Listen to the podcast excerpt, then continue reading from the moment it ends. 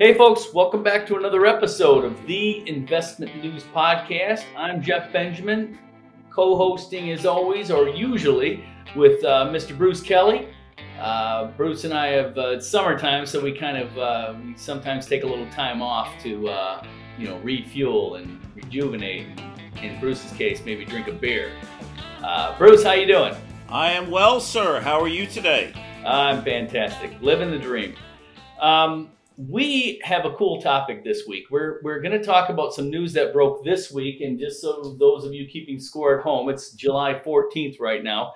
Um, uh, earlier this week, David Canter, uh, big shot RIA custody boss over there at Fidelity Investments, uh, the second largest custodian in the, we're going to say, world. Uh, he, uh, he there, it, it got kind of leaked that he was uh, leaving Fidelity at the end of the month. And then two days later, uh, press release went out from uh, Bluespring Wealth Partners, a, uh, a, Kestra company, that uh, he is joining uh, Bluespring as their president. Um, and from I talked to the the current president and future chairman of Bluespring, uh, Mr. Silverman, and he told me that uh, this is or Stuart Silverman. Sorry, he told me that uh, David's going to be you know leading the charge, and, and basically there's going to be a lot of acquisition activity over there, and they've already had a lot of acquisition activity. But we have with us today Mr. Tim Welsh talking to us about this uh, this deal. Tim is the um, president of Nexus Strategy that's a consulting firm, and uh, he's going to talk to us about the kind of the impact on Fidelity, uh, Fidelity's custody business, maybe the uh, the impact that we're going to see at Bluespring, and everything else we can get out of them. We're gonna we're gonna we're gonna ride them hard here. So, Tim, how you doing? Thanks for joining the podcast. Hey, doing great, Jeff. Bruce, thanks for having me. Look forward to the conversation. Let me uh, let me kick it off here with uh, the the news of David Canter you know, we found out a few days ago that he was leaving Fidelity. To me, that that was kind of surprising to me. I mean, he's been there a decade or more. Um, he's a he's a super knowledgeable guy in the custody space. He's he's to me he's he's very friendly, usually available, great sense of humor, great guy. I know you and him have known each other for a long time. What did you what did you think about the the move initially, and, and also what kind of an impact is this likely to have on on Fidelity's custody business? Uh, yeah, great question. Um, David and I crossed paths the first time, I think, back in 1999, when we were both at the Charles Schwab Corporation working on the custody business. And he, at the time, actually, he was my lawyer. So things have changed quite dramatically over the years in terms of the career arcs we've both been on. But but I think you know it, it was somewhat of a surprise in terms of the timing. But when you take a step back, I don't think it was that much of a surprise. If you sort of look at the history of Fidelity's executive ranks, uh, they tend to come and go, and they bring in different folks. And recently, they brought in uh, Rohit Mahna from uh, Salesforce into a senior position in the wealth um, institutional space at Fidelity. Uh, so to me, that was sort of a signal like a new face, a new player. Maybe there'll be some restructuring, reorganization, and you're never really safe anywhere in a big bureaucracy in a corporation like Fidelity who likes to switch things up and change. So when I look back on it, I sort of saw that maybe as an early signal that perhaps you know there there might be opportunities for him to take a look at the outside world. But uh, yeah, in terms of where he went, Bluespring, a big RIA, you know, to me that does not surprise me at all. I think if you look at the shift in terms of you know what is really the um, the leading organizations that are leading the industry is really starting to come back to the actual RIAs themselves versus the ecosystem that supports advisors. So I definitely think it's a great move for him personally. You know, he'll be able to run uh, a long way with that um, opportunity sitting on top of an RA. Very similar, I think, to like a Dave Welling, who left Schwab, also one of our colleagues, and now is running Mercer Advisors. Um, so it's not an unheard of move from an executive to go to an RA. So I, I think it really worked out well for him personally. Um, and and I totally agree with everything you said. He's a great guy, uh, very funny. Uh, I call him a Renaissance man. You know, he runs marathons, he plays guitar in a band. Uh, he's just you know, a friend to everyone, and so I think ultimately the big hit here for the Fidelity business is that uh, was such a friend and confidant to a lot of the big RIAs that custody over there at Fidelity that they're going to miss him. They're going to miss somebody like him. They can pick up the phone and say, "Hey, David, we're thinking about hiring this person, or you know, we're thinking about rolling out this type of a platform and a service," and he would give them really good advice and guidance based on his experience working with other RAs. So I think that component that'll be a big loss for Fidelity. But Tim, now he's competing in a way against these firms he used to uh, be a confidant or you know an ear to bend to. Oh, of course, yeah, uh, that's a, a, great point.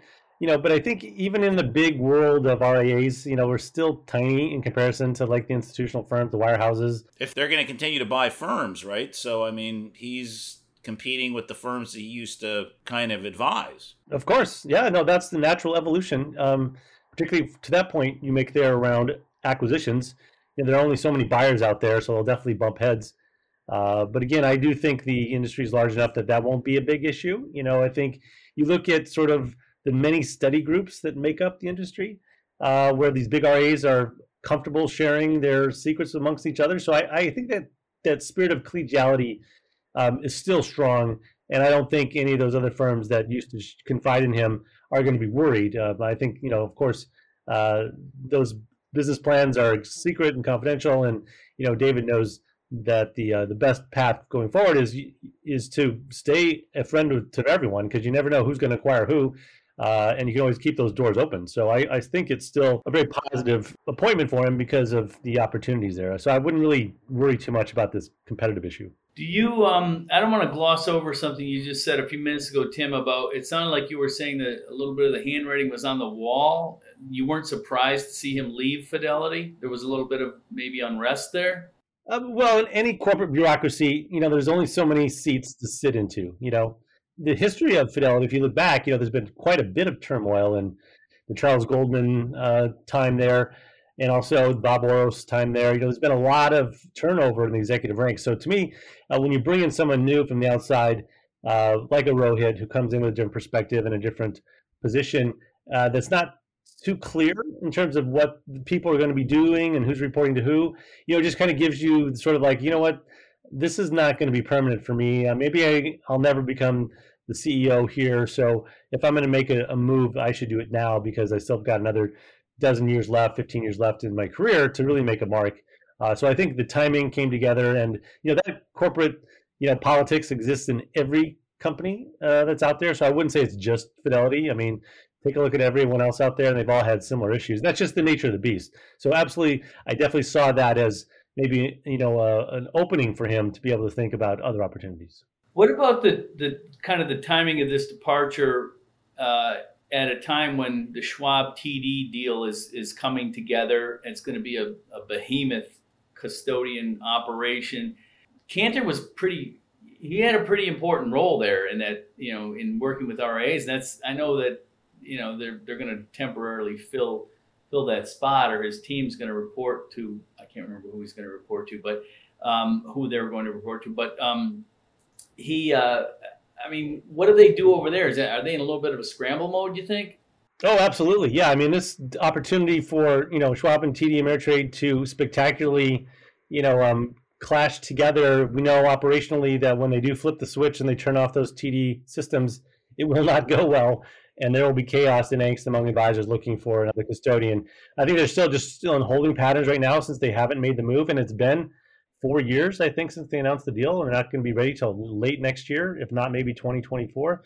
So I still think they have time to try to hopefully get some um, consistency and continuity in that as executive ranks.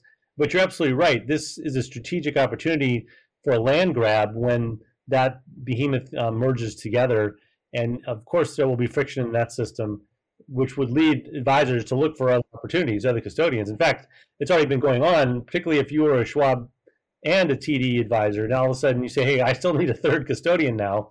So I'm already looking at Fidelity or Pershing or someone else out there like an Apex to come up with something. Uh, but absolutely a great point. Um, timing is always interesting, and particularly with that one looming, uh, definitely they will have to sprints, if you will, to get that ship in order to replace him. Yeah, and just to, to clarify, the uh, Fidelity did say that um, uh, Canter's team will be reporting to uh, Rohit Mahna. Uh, he's uh, Fidelity's head of client growth, so it's their you know they, they were immediately on that. but it's still like you said. It's a you know I'm I'm sure there was a lot that David Canter was responsible for, and uh, that's he's gone in two weeks, as far as I know. Okay, Tim, I want to ask you a little bit about the kind of the impact on Bluespring's growth mode uh, with David Canter at the helm. Uh, Bluespring, which is part of Kestra, created, spun out of that operation about three years ago uh, with a, a, full mandate to make acquisitions. They are private equity backed. Uh, Warburg Pincus owns a piece of that business. Bluespring has made 19 acquisitions in three years, including three or six this year. Um, how much of an impact is it to have a, a, a, kind of a name like David Canter as president of that company when it comes to recruiting RIAs to join the operation? Uh, I think it has a huge impact. I mean, it gives them instant credibility. As you mentioned, not many people had heard of Bluespring before the news of David joining their, their firm. So I definitely think it's a, a powerful leverage tool they have in him to be able to hit his Rolodex up and pick up the phone and call a lot of the former advisors he used to work with and talk to them about potential strategic partnerships. So he's definitely has a leg up on everyone just because of his um, recent work with the biggest RIAs in the country. Uh, so I definitely think it's it's a it's a big deal and a, a reason why you know he he would want to join as well because now he can make it his own. He can really drive uh, opportunity there for himself and for the company and really turbocharge their growth. So I definitely think um, both sides um, have a, a great upside because of the opportunity for him to join. Tim, what do you think about uh, David Canter? You know, coming from a giant role at a at a big custodian, moving to something the size of Bluespring, as you said, no, a lot, a lot of people had heard of Bluespring prior to this, and you know, 45 billion is not small, but it's still you know not Fidelity. Um, is this something that is going to keep uh, David Canter's interest? Is he going to be there for a while? You think? Oh, absolutely. I think you know a smaller operation in the scheme of things. Uh, actually, as a, the uh, chief executive, the president, you have even more opportunity to you know spread your wings and uh, take on new projects and not have to be beholden to the corporate purse strings and you know have to share resources and get stuff somewhat done and takes forever because the company bureaucracy is so um, heavy in a place like Fidelity. So I actually think this job here gives him the opportunity to to quadruple or or even more so his responsibilities, his his scope, his span of control uh, versus you know a corporate job inside of a larger financial services company. So I don't think it's going to be too small for him. I think it's going to be as big as he wants it to be. I mean, I think that's the beauty of it. Bruce, what you want to anything for uh, for Tim on maybe the Kestra background or anything like that? Tim, I just think um, Kestra is one of these interesting firms because it's kind of born out of the ashes of a of a firm that had of a you know the old NFP structure that was the Jessica Bibliowicz firm um, that was insurance brokerage with wealth management tied to it, right? Uh, absolutely, definitely a um, interesting history for sure.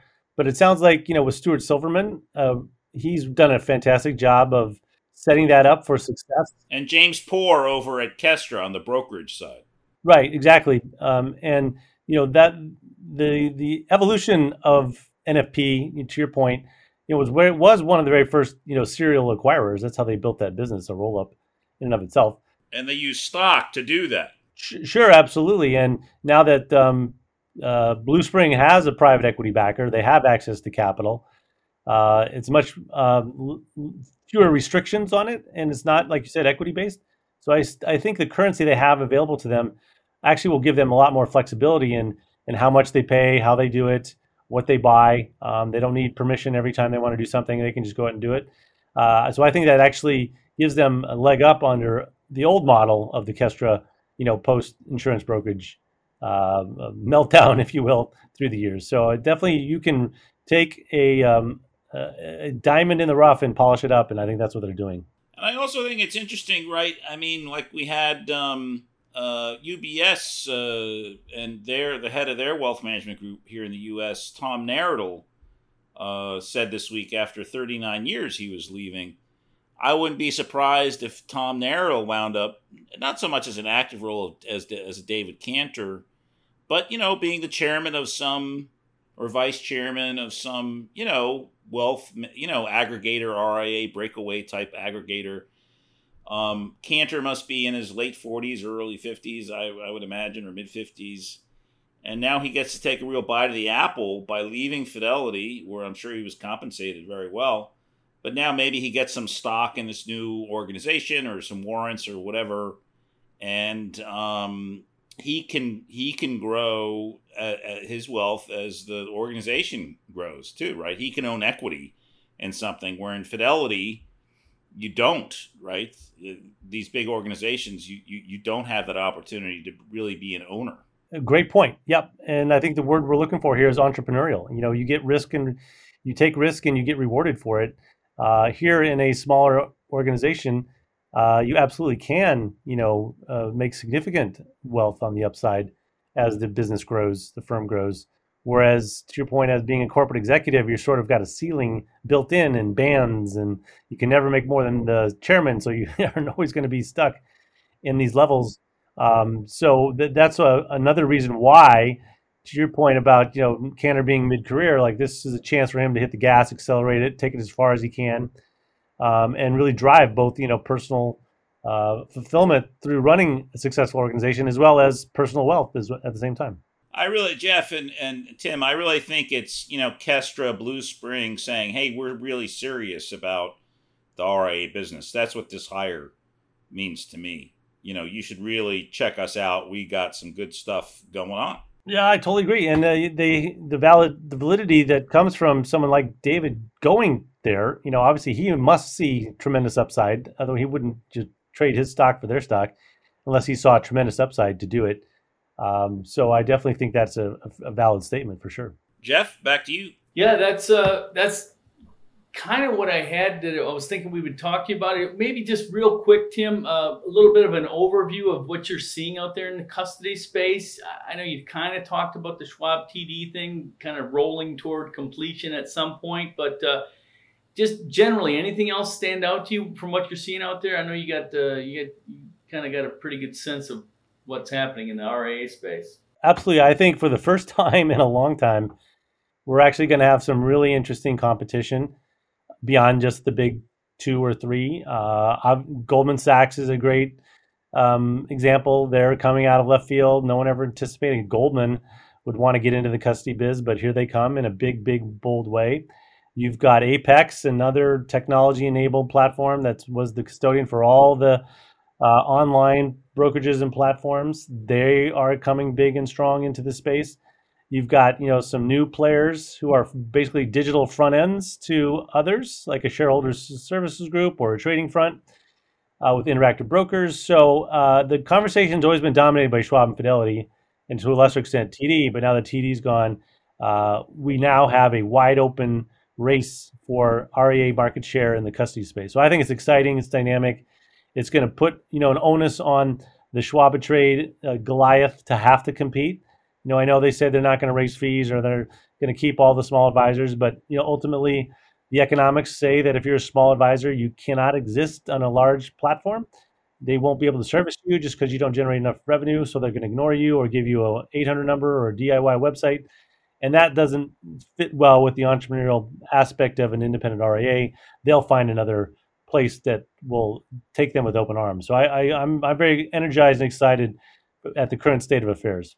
Yeah, I'm I'm very much interested in watching that. Uh, you know, who's really got the red carpet rolled out for the small RIAs? Because when you ask any custodian, they say, "Yeah, yeah, bring them on," but then all you hear from RIAs is like they don't want us. We don't have enough money. We can't get their them to take our calls. So Yep, very very true. So that's hopefully we'll see some a fresh round of uh, competition, which hasn't been here for quite a while. All right. Well, on that note, Tim Welsh, Nexus Strategy, thank you very much for joining us today and informing us on all you're seeing out there in the custody space and uh, talking about the big move by David Canter. Thank you very much, Tim. Thank you, sir. Thank you so much. If it's Monday, it's time for another podcast. We want to thank our special guest, Tim Welsh, president at Nexus Strategy, an industry consulting firm. We also want to thank our producer, Angel Castor. You can find the InvestmentNews podcast, of course, at investmentnews.com, Apple, Spotify, Google Play, and Stitcher. Leave us a review on Apple. Follow us on Spotify. You can reach out to Jeff and berate him on Twitter. Uh, and his handle is at Benji Ryder. My handle is at BD News Guy. Stay tuned, and we'll be talking to you next week.